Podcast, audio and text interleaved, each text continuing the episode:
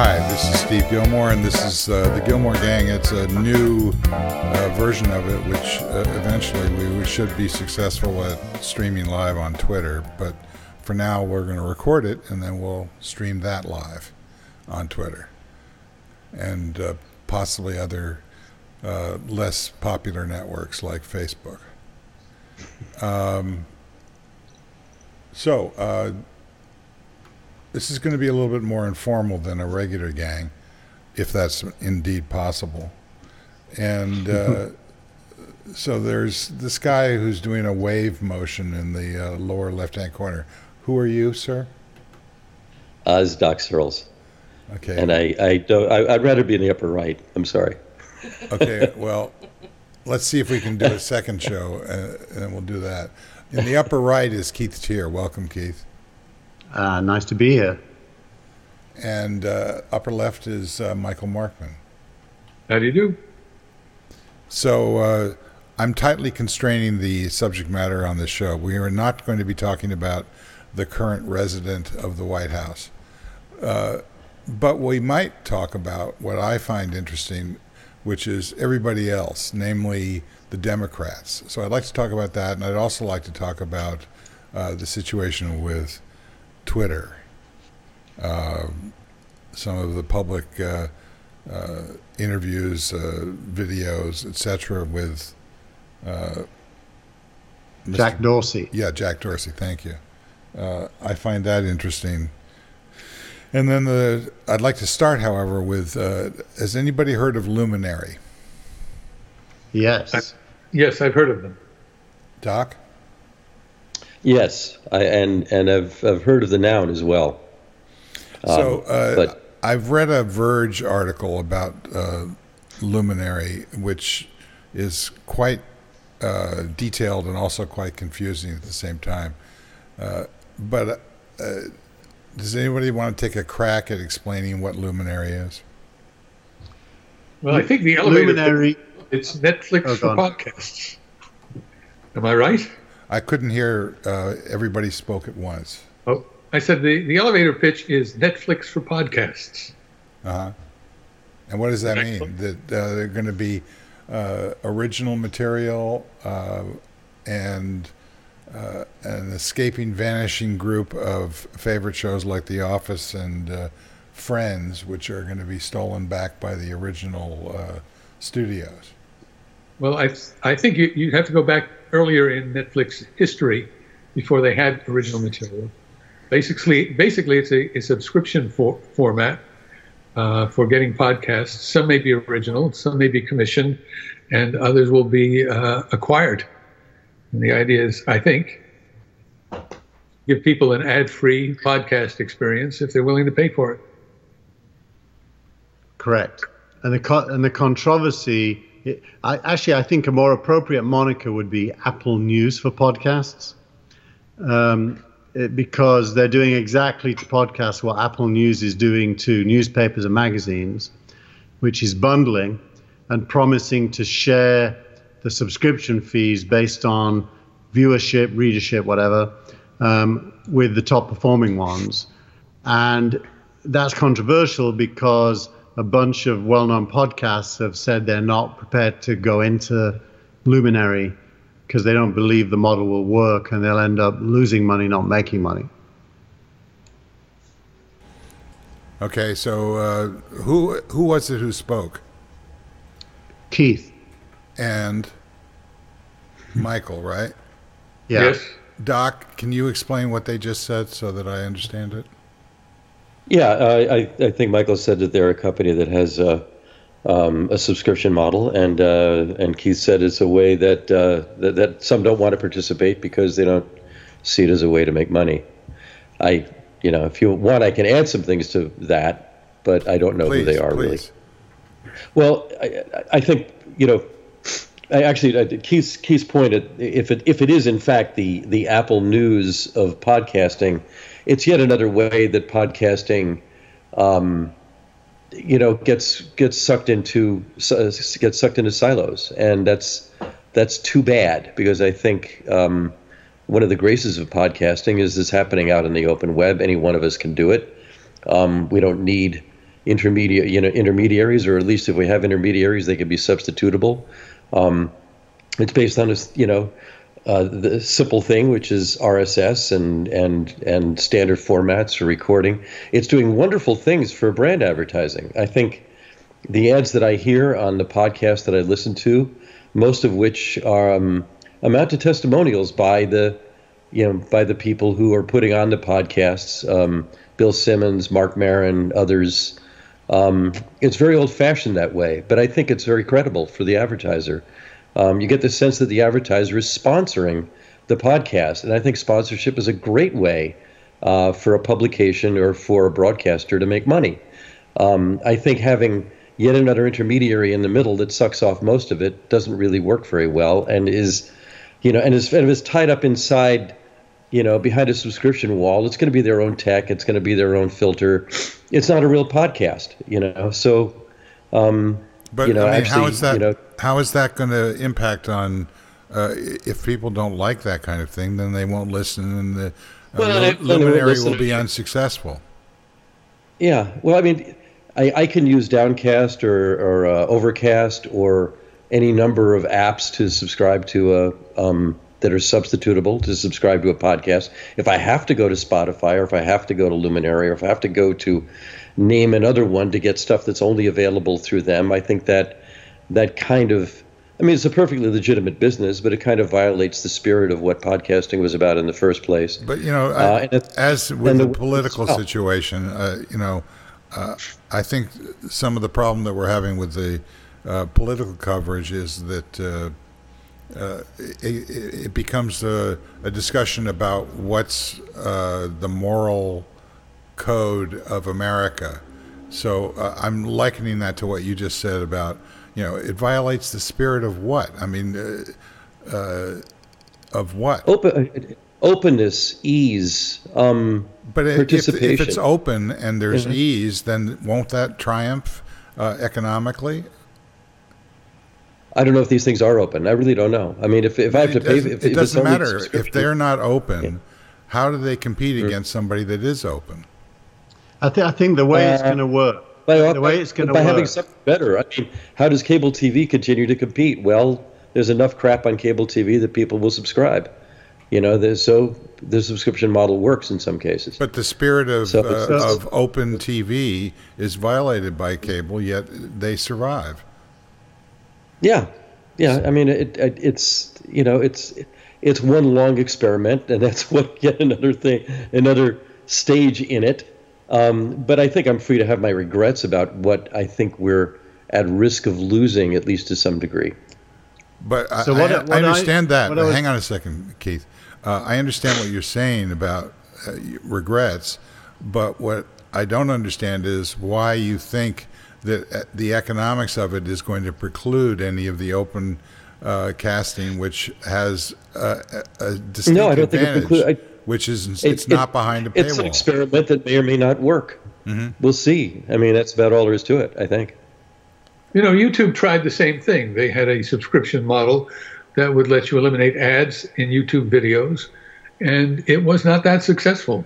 People preferred not to pay, even if they have to put up with the obnoxious interruptions of pre rolls and mid rolls of advertising. So we'll see. I mean, it's it, it's a marketplace at work. Keith, you were going to say? I, I was going to say, I, I think there's two different things going on. And, and one of them, I don't think Doc should be concerned with, and the other one, maybe. The, the first thing that's going on is that um, individual podcasters now have a range of destinations that they can post their podcast to, um, none of which prevent them dealing with the others, if you like. So my guess is that Luminary will be a place that some podcasters who don't have ads uh, will post to just as a distribution channel. And if they get paid some money back, great. Um, they'll also post to Spotify. They'll also post to iTunes. They'll also do an RSS feed and so on and so forth. Um, so the first thing that's going on doesn't really close down openness um, because the center of gravity is the podcaster, not the destination. And the destinations are just, if you like, satellites that they can use to post through in addition to their own channels. The other thing that's going on is that some of the channels, like Luminary, are laying down the law about what the rules are to be on their platform. And in, in the case of Luminary, they're saying you cannot have ads, period. Um, now, as a listener, well, I'm not sure that that's true. I mean, I think that you can, it, it, uh, according to this uh, Verge article, you can uh, uh, you can use their app to watch or listen to uh, whatever. Uh, you know, something that comes in through. I mean, I don't think that they're deleting RSS from the ingress mechanism of that app. If they are, they're probably going to fail quick more quickly than they may fail. Well, uh, I read that they are curating what gets in, and they're rejecting anything that has ads in it. Well, what I read was that the people who are rejecting, uh, they may be re- curating or rejecting uh, competitors' uh, content, you know, popular competitors' content. But to me, that's uh, effectively cutting their own throat because people like what they like, and if they find something which is available on one uh, app and not another, they'll just use the other app. Well, is it possible under their terms, or uh, is it possible and is it uh, attractive for a podcaster to offer two versions of their show, one with the advertising edited out through Luminary and one with the ads in place, or um, every place else you get yeah. podcasts, including direct RSS feeds. Yeah, that's what they've got to do. You know, I listened to this podcast by Harry Stebbings called 20 Minute VC. He's a he when he started, he was 19 years old and in college in London, and he's now got uh, over a million listeners. And he, he he's still a young man. Uh, he's now become a VC in a in a fund called Stride, and he got into that fund because of his podcast. Um, so you know, Dave Winer's old point that podcasts aren't for monetizing; they're for creating the value of you. Um, he's a good example of that. I think that, was uh, Doc Searls' point, wasn't it? Oh, was it Doc? But anyway, well, the, the, Doc, sorry if I stole that. Dave, I don't think it's Dave's either, actually, but that's. But I mean, wasn't your wasn't your uh, comment that uh, you don't make money uh, with podcasts or with blogs you make well, money because of something to that no no uh, you, you make money you make money because of rss you make money because of the web and you make money because of the internet. You can make money with a podcast. And i actually don't think dave has a problem with people advertising on a podcast either. I think what he has no. a problem with is that is is the siloing of podcasts into into exclusive places. Um, you know i mean and you know that's you know but apparently luminary isn't that. They have an exclusive corner but they can still i mean it, it's all about apps and aggregators basically. I mean uh, itunes is an aggregator really. They just aggregate all the podcasts that they can.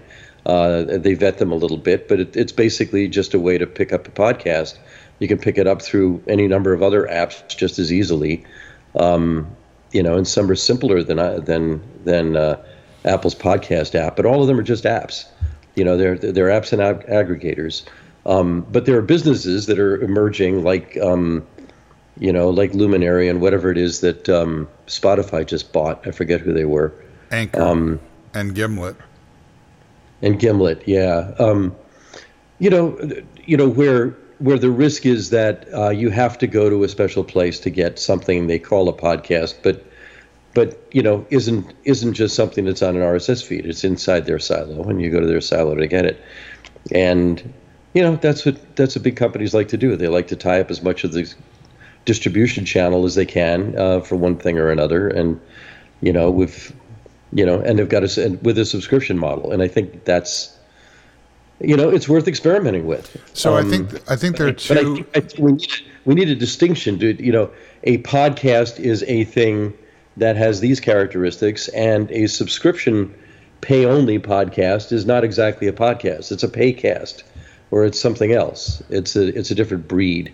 Well, I understand you your know, perspective, but I'm not sure that uh, I agree. Uh, what I I'm think that, I think sure. that there's really only one format here, which is uh, you know, the the canonical format is the uh, attachment uh, extension to RSS. That's what started this, Yeah. and uh, Yeah.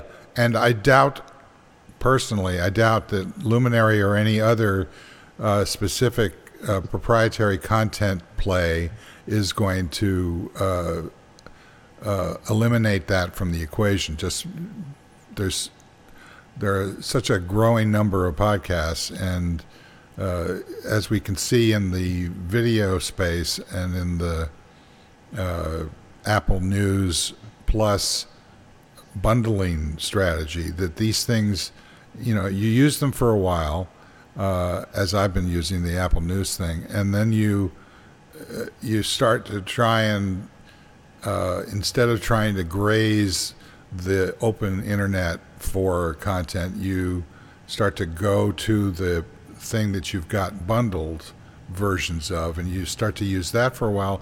And after you've used both systems for a couple of weeks, then you decide which is more useful. And I would believe that you probably gravitate uh, back uh, and force the major aggregators to bundle more content across this uh, so-called divide. So I think that Yeah. as this melts down or bakes out, we're going to see a, a convergence that's going to make this uh, distinction between pay and, uh, uh, as the Verge article suggests, uh, you pay uh, in an advertising format. You pay by uh, having to plow through uh, commercials. You're paying either Yeah. way. Harry Harry Stebbing's first three minutes is ads, um, actually sponsorships, Doc, a bit like you described. Yeah. But you, what you end up doing as a listener, eh, after you've heard them once, you've heard them, and you basically fast forward. Yeah. It just Yeah, I got pretty good at that. Yeah, just- I have a what I callus do. on my uh, on my forefinger. Pardon the expression. Um, I, I, I do want to compare this to a. I, I do think aggregation in general can be a value add, even when it creates business models that only serve the aggregator. Uh, uh, I'm going to take us to a totally different domain. There's a company in the UK called Push Doctor, and the UK has the National Health Service, and um, your primary caregiver is called a GP. Everyone everyone has one, um, but it's really hard to get appointments. And so Push Doctors created a doctor aggregation service where you can get a video call with a doctor certified by the National Health Service within four minutes. You're on a call. It costs you 25 pounds. You can get a prescription for another 15 and a letter for your employer for another 10.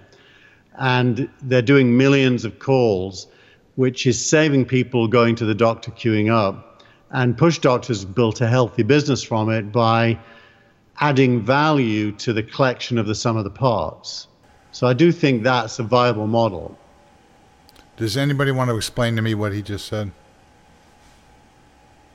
Uh, it, I, I, I don't think it needs explanation. It's perfectly clear. Or how does it relate to what we were talking about pri- previously? It's my English accent. Yeah, it's because I think Doc was was um, comparing the open internet and podcasts with RSS to an aggregator, and possibly unfavorably on the basis of the aggregation. I'm just saying, I think aggregators can be good things, even when they're Yeah. not open, as long as they're adding some value that you can't get otherwise. sure. At, at the end of the day, the customer chooses. Yeah. So, can you summarize, since I was distracted, what the value is of the aggregation play that you were just talking about? Uh, getting a doctor within four minutes, um, as opposed to two hours. In in where? What country? It's it's UK and it's a video call to a doctor. It's called Push Doctor. So you have to have national health in order for this app to work. No, they do private as well. They do both private and public. So, uh, is it available over here? And if so, is it useful over here? There are similar services here. I don't know what they're called because I'm Uh, this this one I mentioned, I'm an investor in through my fund, so I know it. But there are competitors here that are doing a similar thing. Well, my, my health provider is the University of Washington, and they have their own internal video uh, consult, consultation option. So you know that that's possible for emergencies or cases where you can't make it to the clinic. Yeah. And what's the legal uh, restrictions on that? I, I haven't explored that. The liability of the uh, of the provider. It has to, to be, be. They have to be HIPAA compliant. Is probably the main thing, and then of course you must be talking to a professional. Um, those are the two main things. It is regulated in the UK, so there's um, there's there's government oversight and rules you have to follow, and they this company gets vetted every quarter to see if it's complying with the rules. So it's pretty tightly controlled. So uh, I, I don't know how to loop back to the earlier topic, but the uh, you mentioned government and. Uh, Jack Dorsey uh, met with uh, the current resident uh, recently, and in general, I think he's talking about rethinking likes and uh, follows and follows. Yes. Now, uh, you know, he he. First of all, I think that Twitter has always been uh, a product that was invented uh, as much, if not more, by their customers than by their designers. So uh, I think that uh, Twitter is always in the throes of trying to catch up with their users. Uh, and in particular, the idea that uh, you're going to move to a topic based environment and downplay or downsize the significance of the number of followers or likes. Uh, I don't know. What are they going to do? Untrain everybody uh, from what they previously marketed? Yeah, my my my guess is that Jack is does not have a practical plan to execute anything he spoke about. He was more just expressing a yearning uh, to be able to go back to the beginning and rethink it. And his primary focus was he, his belief is that it's a mistake to be people centric. He thinks it should be topic centric. So, for example, let's say you could follow a hashtag. All the people who followed that hashtag would self select to be interested in that topic. So now you'd become people interested through the topic as opposed to initial only people interested. Well, I, um, I, I think that's a I think that's a faulty uh, a faulty uh, analysis, not your analysis, but uh, ostensibly what uh, Jack Dorsey is suggesting. Uh, I find the value of Twitter to be entirely in who is looking at or signaling about what, not about what is being signaled by who. Yeah. I mean, RSS took care of that, uh, you know, subscribing to people. Uh, but what it didn't do was to allow a social cloud to emerge of, you know, I'm much less interested in what I think about something because I already know what I think. Uh, and I could use some education. I'm much more interested in what you three guys think about it, uh, and and what you publish or send metadata out that is then uh, uh, deciphered by the people that are interested in what you think. And I think that social fan out is the crown jewels and this, you know, the golden egg or the golden goose of what Twitter is. Did, did you uh, happen to follow the the Twitter-based interview that Kara Swisher did with Jack Dorsey? It was a little difficult to follow, as we know. Was, Twitter doesn't do well with uh, she, conversation. She kept pushing him for a, a, specific definition of what he's doing, and he couldn't come up with one. At least not one that fit into a tweet. He had some vague principles. It seems to me the problem he's trying to solve is this: there is a river of toxic sludge that runs through Twitter and uh, keeps erupting in uh, in harassment of, of various sorts, and he's trying to suppress that and doesn't know how. And the, the ideas that he's coming up with sound like they would just probably not solve the problem he's trying to solve, and would also just take away about 60%, maybe 80% of the value that I now find in Twitter. Because I agree with, I agree with you, uh, Steve. Uh, following people and seeing what people are interested in is where I get value from, from Twitter. But on occasion, uh, for example, on, Doc's on been a- trying to break in here. Let me Okay. let me hear what he has to say, and then we'll get back. Oh, I mean, um, I, I think the river of toxic sludge is the result of a feature and not a bug. I think it's the way Twitter's designed. And for the people who engage in toxic sludge and want to participate in it, it's a great river for that. Um, I don't see it. I follow mostly journalists and guys like you. You know, I mean, that's so I don't see any of it. I mean, it's an interesting thing to me that we all have our own views on this based on who we're following. I totally agree with you, Steve. By the way, it's about who. It's not about a topic. I think the whole idea of following a particular topic or here's a here's a rising trend or whatever is to, to a large degree bullshit. Uh, it's just it's just noise. Um, I mean, sometimes it's useful when news breaks. You know, Notre, Notre Dame blows up. Yeah, I want to see more about that. But then, um, but for the most part, most of the rising trends, whatever they're called, I'm, I'm not very interested in. I'm interested in what other people are saying about a particular topic and engaging with them on it if it's actually interesting.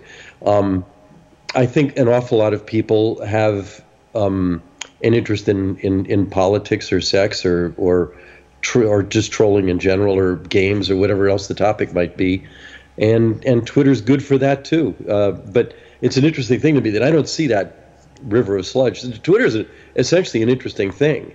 I mean, a, a, a simple thing, not a complex thing. It's not like Facebook, which is you know terribly complex, but has basically the same problem.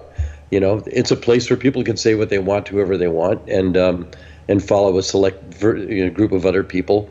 Um, both of them engage in driving homophily, which is, you know, elevating um, topics and, and people that they that, that the robot thinks you're interested in, and tending to drive people and to herd people into into groups of one kind or another. I think Twitter does much less of that by design than Facebook does. Which Um, I but find think more enjoyable. I, well, I, it- it- I don't find enjoy- those. I know in the case of Facebook, what they'll do is they'll they'll look at who is it that annoys you, and they're going to put them pretty far up in your in your news feed. So you react to that. They they want reaction, and so you know, and, and I and I do believe Facebook has done a really good job of kind of dividing the country politically to the degree that they hang out on Facebook and talk politics. Um, you know, I see nobody on on Twitter who's on on the right. I mean, not on Twitter. I mean, on on Facebook, who's on the, to the right politically. Everybody I know is on the left side. I don't see anything but that. Um, to, to the degree that politics is on Facebook, um, and to the degree I actually look at Facebook, which I mostly don't. Um, Mike, but- Har- Mike Harrington's on the right. yeah, but I don't see Mike. You know, so you know, and he may not be I a wouldn't friend call him on the right. I think he's more libertarian. He's a libertarian, yeah, and and I do see a, a little bit of that on um, on Twitter, um, but but it's you know I mean it it it's an en- you know both of them are engines of homophily. That's what they do, and that's a design feature. It's not something you can engineer out. It's part of the system. I don't, I don't think it, it's easy to fix. I mean, it's a really interesting irony that uh, Facebook prides itself on having some of the best AI in the world, but they still have to hire 20,000 people to do nothing but look at human depravity and, and decide what's what's okay and what's not. Um, they can't have. There's no machine that does that. You know, it's like that Supreme Court justice said once, I can't tell you what porn is, but I know it when I see it. You need a human being to see this stuff and to say, wow, you know, beheading videos, I guess we don't want to see that. You know, that's a that's too weird. Um, but you need a human being to do that. You can't, you know, do it otherwise. Actually, I think th- they probably Actually, I think ought- they've had some success uh, in uh, using uh, algorithms to uh, suppress. I'm sure they have some success like with that. that. but but but they still needed to hire the twenty thousand people, right? And You know, and there's that's No, I, Some- I, I, I, I'm sorry. Go ahead, Mike. Go ahead. Go ahead. And ma- let me make it more complicated. Tina, what do you think? Wow, everyone else was ready to talk. So, um, No, just in general, do you uh, do you find uh, where's the value of Facebook and or Twitter for you? uh, it's shifting a lot.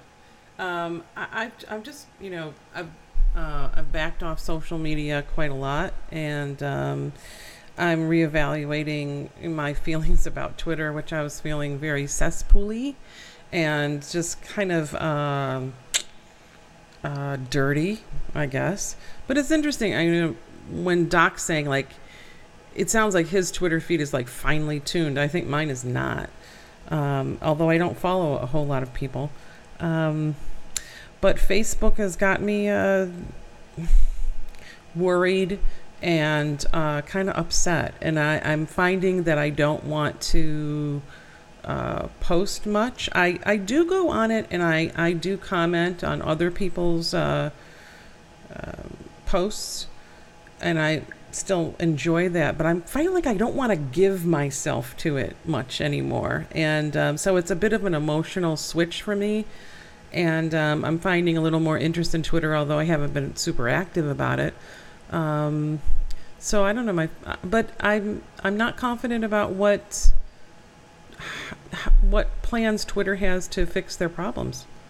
Um, so Michael, I interrupted you. Oh, you did. You did. And do you think I remember what you interrupted? Doubt, it's doubtful. Um, so I, I was going to say, um, just to be a bit contrarian, um, I go to Twitter every Saturday and I do hashtag um, uh, SAFC Live as a search. And SAFC is my little hometown soccer team in England that at 3 o'clock in the afternoon English time, uh, 7 a.m. for us, kick off and play 90 minutes of football. And you know, 10,000 fans from around the world are all on Twitter um, lis- uh, listening to a radio stream, a local radio stream being broadcast through Twitter and talking to each other. And I don't know any of those people, but I do know Scarborough FC. Um, and, and so that's an example of a topic leading me to people, um, which is kind of what I think the Gillmor Gang is. We talk about topics and through those topics, um, we learn about each other. But they're not really separable, the topics and the people, because um, uh, to, to, uh, if you get bland topics like Doc was talking about, like, you know, um, uh, Sri Lanka bombing, that is kind of a blanket topic, yes, then I completely agree. But the most topics that human beings care about are very granular and quite specific to them and the group that surrounds them. What, uh, what I associate it with what Steve you call micro networks, and for me, micro networks, the people are people are important, but they're clustered around things they care about together, uh, and, and we need that. We need that because I'm not interested in soccer in the abstract but I'm very interested in in in that team, uh, and and so where else would I find it? I'd have to go to the local hometown newspaper, which is delayed, or sometimes on YouTube they post what happened in the game two days later. But if you really want real time connection to a micro topic, I think Twitter's about as good as it gets. But that feature is already in the product through hashtags. I, I wonder what Yeah.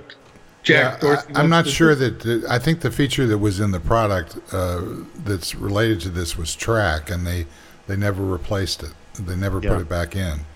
And the reason I like track is that it was a compromise between following. I don't necessarily want why to. don't you remind people what track was? It's it was basically this. You could put in uh, as I did, uh, you know, a vanity uh, at Steve Gillmor, basically, so that it would tell me if somebody was talking about me. Uh, it would also scoop up the uh, retweets and at mentions, which were, again, a user uh, feature that I think is closest to the value of this, but it, allowed you to separate from the noise that uh, appears around uh, follows and likes, uh, in, you know, the popularity contest, and it moves more toward a sort of surreptitious uh, uh, ability to be able to reach into the mass of data and pull out Relevant stuff. yeah, not necessarily topics. I, I, I still Yeah. recoil from that uh, description. I think it's more I like agree. Underlying is- themes. Yeah. Uh, you know, the thing that I find interesting about the subjects that uh, uh, I was hoping to talk about on this particular show uh, were uh, we've talked about several of them. We haven't yet got to the uh, political thing, but I think there's a connective tissue between all of these things, which uh, with the Firesign Theater was uh, sort of described as uh, the state of mind or the takeaway or the zeitgeist of the conversation or of the uh, what's going on in the world. Uh, that I think the the gang, when we're lucky, taps into that, and I think that's separate from either topics or people. It's a function of uh, a common interest and a certain, maybe, hopefully, moral structure uh, uh, that we all kind of ascribe to, but not necessarily publicly. Uh, the courses through all of these issues, and that's my cheap shot way of actually getting to the uh, Democratic uh, candidates. Uh, I was surprised and impressed with uh, the sophistication and the uh, power of what Joe Biden did today. Anybody else aware uh, of anything that he did today? You mean the apology for the hearings? No, Uh, I, I think that that he's doing some damage control, and I don't know whether that was as successful as he had hoped it would be. I'm not sure. Like with Jack Dorsey, that just because you know what the problem is, it means that you can do anything about it. Certainly Uh, not the pass. So I was also very impressed with his uh, announcement video. Um, I, I thought he did the strongest possible announcement video for him. Uh, but I can't talk about it if we're not allowed to talk about the current occupant of the Oval Office, because that's entirely what his video was. Well, but that you just talked about it without having to talk about that guy. I mean, uh, to me, the whole uh, contest f- for these candidates is to try and uh, come up with uh, the most effective uh, candidate for the uh, uh, election. So I, I thought he did a really good job of framing that. Even if he can't make it through the primaries without stumbling and saying goofy things or whatever the frame is on the guy, uh, he sure as hell didn't make any mistakes today. I haven't seen it yet, but um, now I want to. Well, it's It, it's very strong because he he went back to really the core founding ideological value of the Declaration of Independence. Uh, that all men are created equal and endowed by their creator, et cetera, et cetera. And, you know, that, that is the essence of what the U.S. experiment is, even though we never live up to it. Um, so he made it entirely a values based entry. And he said, we are not now living up to it. We have, we have the exact opposite right now, and we have to get back to, get back to the garden. And Yep. it really focused on uh, Charlottesville and what happened Yes. there and Trump's reaction to it. Oops, sorry. Well, no, no, that's. I mean, that that's the essence of how he made the case against Trump, was to take everyone back to that event and Trump's reaction to it. And on a weekend when the Avengers Endgame comes out, it's good versus evil, it sounds like. Very much so. Uh, I see. I don't understand that You know- at all. The the light versus the dark. There's Yeah. there you know there, there, there's a uh, there's a, a good impulse in America and there's a bad impulse in America, and, and they've actually both been there since the founding, before the founding. What the Avengers? I'm not sure. No, the good and the, the good and bad impulses in the American in the American experiment. I mean, between how we've treated the native population and and slavery and the aftermath of slavery, there's plenty of evil. It- Batman and the There's Joker. something- it's, you know, the- and the Joker. Well, I thought the way he used the uh, uh, the Charlottesville thing was uh, he basically made the case that that was too much for him. That he felt that he had to uh, to get in at that point, not for himself, but uh, on the you know as a public servant, basically trying to offer up his experience and uh, potential strengths uh, as a way of coping with this thing before it's too late to cope with it. Yeah. Doc? Uh, you're muted, Doc. Sorry about that. No I, problem. I'm in an interesting position here, just in terms of what I've seen and heard, because I did not see the video yet. I will go out of my way to find it now. Um, I've heard reporting on it. As it happened this morning, hitting scan on the car radio, um, I heard 10 minutes of Rush Limbaugh mocking the living shit out of that video, um, uh, mocking the way. Um, uh, it brought up Charlottesville, feels that Charlottesville was never fully understood. Whatever, I don't know what the hell it was. But here's the interesting thing there's 20 million people listening to Rush Limbaugh.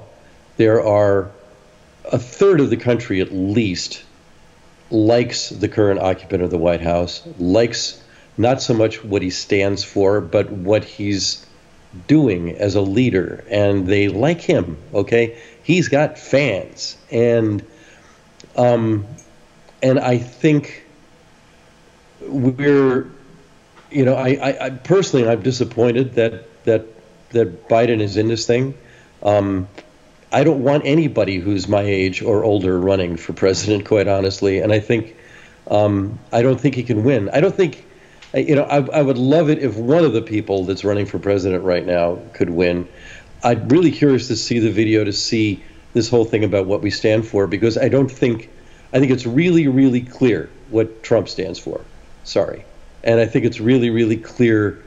Um, I mean, every single position he has is entirely predictable. It's completely predictable. okay, now And- you're you're violating the. Okay, well, the- but th- what I'm saying is there are no surprises here. And right, I agree. That's why I don't on want to talk left, about it's that. like you know, is yet another is yet another guy. I you know, and I, I I I despair of it because I think that there's not clarity on the left about what it's not just what it stands for, but what are the what are the what are the particular policies that we're looking for here? yeah, that'll get enacted except that uh, you know, first of all, I, it's not about the video. It's about what he said in the video, and uh, that's number one. Uh, I didn't care about the video. I didn't watch it uh, when it was released. Uh, I watched it only after the fact because the, the cable news networks have nothing to do except find some video to put on top of their opinions. And so I, I watched it then and was interested in how he framed the discussion. But the second and I think more important part to uh, your concern is uh, I think he was offering himself up not necessarily as the winner of this, but as a, a, a force, a guide uh, for uh, the younger people in the group to, you know, essentially mentor them. Uh, some people are talking about the fact that Kamala Harris would be, uh, if he did succeed in winning the primary, that she would be a, a good candidate uh, for her uh, on, on a ticket with him. So, you know, you start to see some formation of strengths. I mean, I think uh, Mayor Pete has run the best campaign of any of these people so far. Uh, and I think that he's going to be coming under a lot of pressure. And I think that it's going to come down to uh, uh, someone like Biden and others, including Bernie, uh, what's his name? Sanders. Thank you. Uh, uh, to uh, sort of take some of the heat off of the attacks on Mayor Pete, I think that's going to become part of the equation. And I think that there's a, a much more potentially collegial uh, environment here, which is basically to say, yeah, we know who. I mean, he said uh, on the he was uh, Biden was seen walking, uh, you know, very obviously set up, but he was walking to uh, uh, a pizza parlor where, uh, which was an interesting scene, and he was asked about. Um, he was asked uh, very quickly about the current resident of the White House and about the Mueller report, etc. And he said he basically it wasn't dismissive as much as uh, a little flash of humor. He just basically said, "Yeah, well, we we know about that guy." You know, he said the guy's name, but it was like, yeah, there's no mystery there about who this guy is. The the when you've got Rush Limbaugh and you've got all of the right and you've got everybody, you know, I would say the other telling point that is a third of the country. A third doesn't win uh, in a normal election.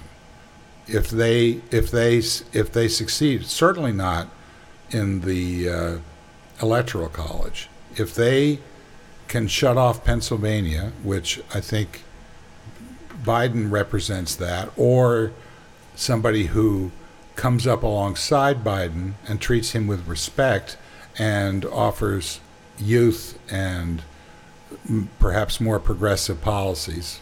I'm not so sure. Uh, if they can keep Pennsylvania out of uh, uh, the Republicans' hands, uh, they're going to have a real hard time winning this election. So I think that there was a lot of interesting dynamics, which is why I wanted to talk about the Democrat dynamic rather than the same old story that we get now 24 7 by all these networks about the guy in the White House. But I, I think Doc spoke to me with what he said, which is what do we yearn for, really? I, I think there's some themes that are the right themes uh, humanism, being civilized. Um, those probably bring into bear globalism because the essence of being human is to be global, not anything else. And and the you know and then how do you treat people who are not from America, um, either uh, other nations or immigrants? Um, th- those go to the heart of what good versus evil needs to be about. And I think Doc's right that up until now, the bearers of a counter narrative are thin on the ground and not and quite shallow in their narrative and don't capture the imagination. And so w- what we need is for, for that to happen. Now, if Biden, if you're right, Stephen, Biden is mentoring that group to come up with those themes, great because they're sadly missing. And when you compare it to the clarity of the other side, the simplicity and clarity of the other side, if it's missing, um, that's a difficult place to be. All right, so you have to jump in a couple of minutes, uh, Keith. So yeah. I'm going to use that as a forcing function to sort of wrap this up. Uh, starting with Michael Markman, can you quickly uh, summarize who you see in the Democratic field and what the potential of their success is or is not. And I want to ask the same thing of Doc. Well, let, let me go back to something that Doc said uh, a little bit a little bit ago. I mean, one one of the most terrifying things to me of what's going on right now is that it isn't just Trump; it is the the base that is cheering him on in everything that he's doing, and my fundamental terror is that that base is going to prevail over the rest of us. So, what Biden has done with the greatest clarity in the whole field is to say, this is the question. This is the question. Does do the, do the urges and fears uh, of that Trump base prevail or does America's better nature prevail? And he's, at least in his opening, made it black and white, clear, and very hard to avoid. Now, everybody else in the field, not everybody else, most of the other people in the field are using this occasion to advance specific agendas that they have with regard to various collections of social injustice that they would like to correct. And they're putting forth lots of policies. Um, I don't think policies win elections. Um, people make a much more fundamental emotional gestalt a- approach in, in terms of lining up with a candidate, supporting a candidate, and ultimately voting for a candidate. So I think we got a complex field here. The ones that, that show some traction, uh, Bernie is clearly the one furthest ahead in terms of his organization and his finance and uh, and his brand and his consistency. But he's got a lot of enemies. He, he irritates a lot of people. Uh, a lot of people just find him like chalk on a blackboard. So he's got a big base, uh, but he's also got uh, maybe a ceiling. I don't know. He may be he's, he may be stuck where he is. Okay, Buttigieg, you got it. Go ahead. Sorry. But Buttigieg uh, has run the best out of nowhere campaign that I've seen. Uh, he's attracted a lot of attention. He's doing very well. I think Elizabeth Warren is a dark horse. Uh, yesterday, she spoke at a conference called She the People, which was uh, an address, uh, was a kind of a cattle call of uh, six candidates to uh, an audience of mainly women of color. And she hit it out of the park, had the, the most connection, the tightest connection, the largest response. And she showed that he, she is much more than just a data and policy wonk. She also can tell a story that makes a tight emotional connection with an audience. Uh, she's been trailing, but I think based on that, she may be the dark horse who is coming up. Um, Beto seems to be failing, uh, falling back, and Kamala Harris is really strong uh, and uh, and it, it is high up in the pack, and she will be one to contend with. Okay, uh, Doc, uh, and then very quickly, uh, Keith. Okay, uh, I I think um, I think Kamala Harris has a uh, potentially is the strongest candidate. I think she's not only well qualified, she presents herself really well. She's got a law and order um, appeal as well to some degree. Um, uh, she's got an ethnic appeal. There's a whole bunch of stuff, and she handles herself very well on in in debate and in interview and in the rest of that. Um, but um, I but none of them. I, I, I don't see any of them as a standout really yet. I pretty much say amen to everything Michael just said on that. Um, I think that the the single uh, uh, there are two issues that matter. One is kind of a, to condense what Keith said earlier. Um, we care about people you know that that do we care about people or we don't care about people if we really care about people that's that's something to campaign on. That's and i think that's actually what the democratic party uh, kind of stands for. But i think there's another thing that it ought to stand for um, that's a gigantic crisis right now which is this whole drain the swamp thing. I think we need to recharacterize that swamp as as the government as good government. We the democrats like government. They really like governing. That's they're about that. The Republicans are not. The Republicans, for a number of, of years, have been all about fighting against government, you know, and that's really since Reagan's time uh, and w- w- since Thatcher in the UK. And and it's very harmful. Uh, Michael Lewis wrote a great book called The Fifth Risk that's about this. Um, it's about how uh, real nincompoop appointees that are entirely political are in front of trillion dollar departments inside the U.S., um, totally mismanaging it. There are countless um, positions that are unfilled. Good people are being driven out. Um, the government's not a swamp. The, the government is something we actually need, and that needs to be campaigned for somehow. It's not it's not sexy, it's not box office, but I think it's one of those things where any candidate can go and say, look at how this thing has been damaged. Here are 10 stories about how this thing has been damaged. Here's how you know pollution is worse. Here's how um, radioactivity is seeping into the Columbia River because the Department of Energy has yanked so much money out of um, uh, out of, for example, uh, examining nuclear power plants and things like that. Um, there are just so many things that are going wrong in government right now simply because the people in it are fully discouraged by the absolutely political appointees that are put on top of it. Um, it's one of the most destructive things that uh, President Voldemort, um, you know, has, has done. And right, I'll accept and that as a as a uh, as a reference. Uh, congratulations, uh, Keith.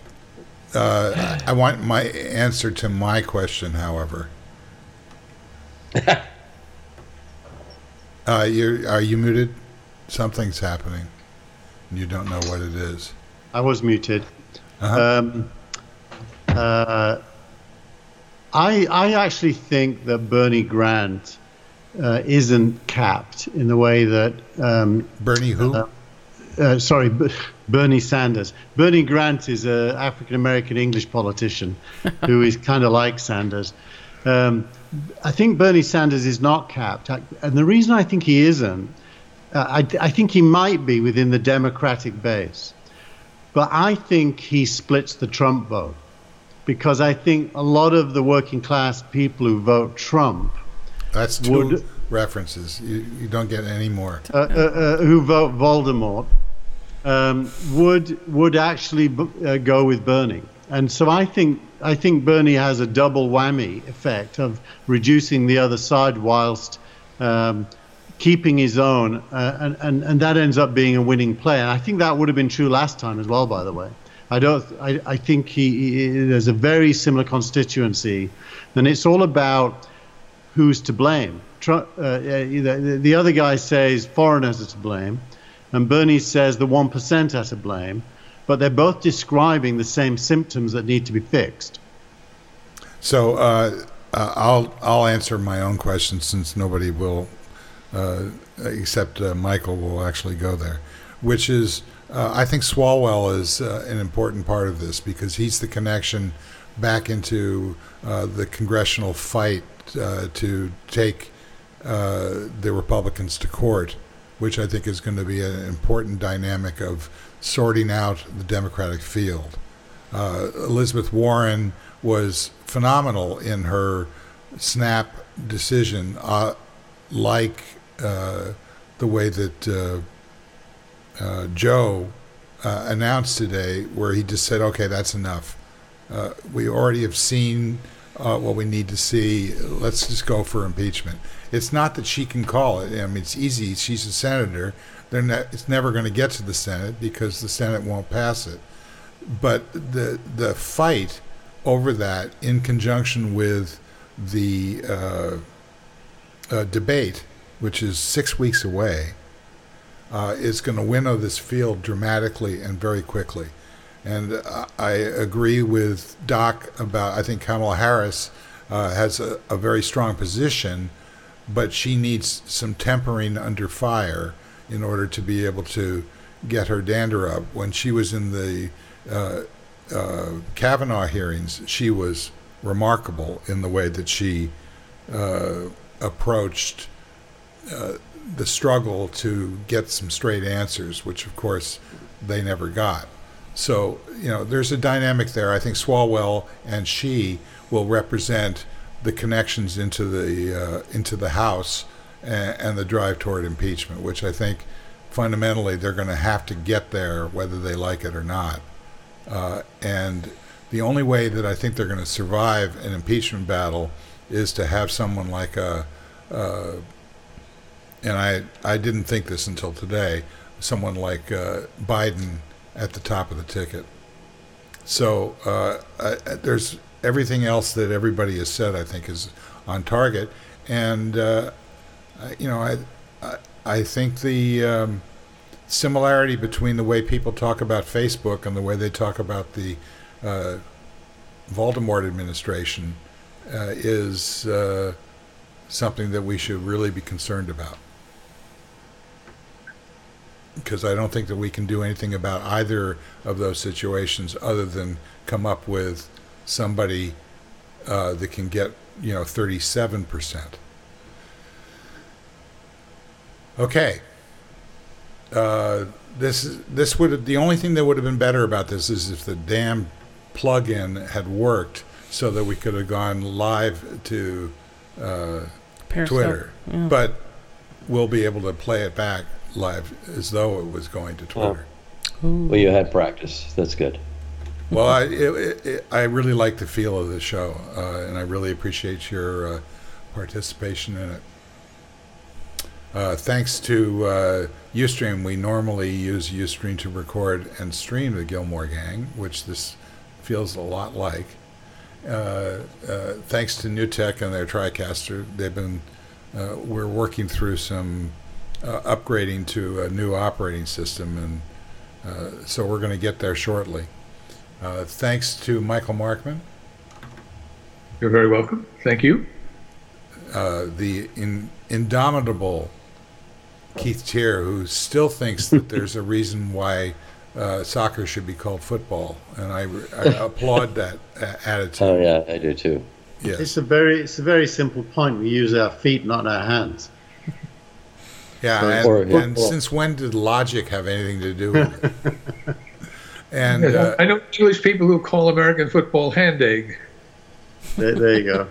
the incredible Doc Searls, who uh, uh, his uh, issue with old people I don't agree with, but you know, Elizabeth I Warren I believe is seventy I as just well. want him- I, I, I think we need. I think it takes um, at least middle-aged energy to do, you know, to do a good job. Frankly, it's like it, it's for the same reason we don't have pilots that are over sixty-five.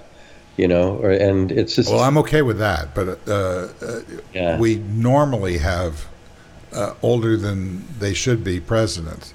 So I just I think you're uh, tilting at windmills there. Uh, and I, I want to thank uh, our producer and director Tina Chase Gillmor for her uh, appearance on the first uh, notification-based uh, gang. yeah. Well, when we can notify everybody. Yeah, Well, uh, thank you. I was delighted to be a part of this show today. we'll do more of it. Uh, thanks to everybody who showed up, who was allowed to show up, which is the six of us. And uh, thanks to everybody who showed up, and especially those who didn't. We'll see you again next time. Bye bye. Bye bye.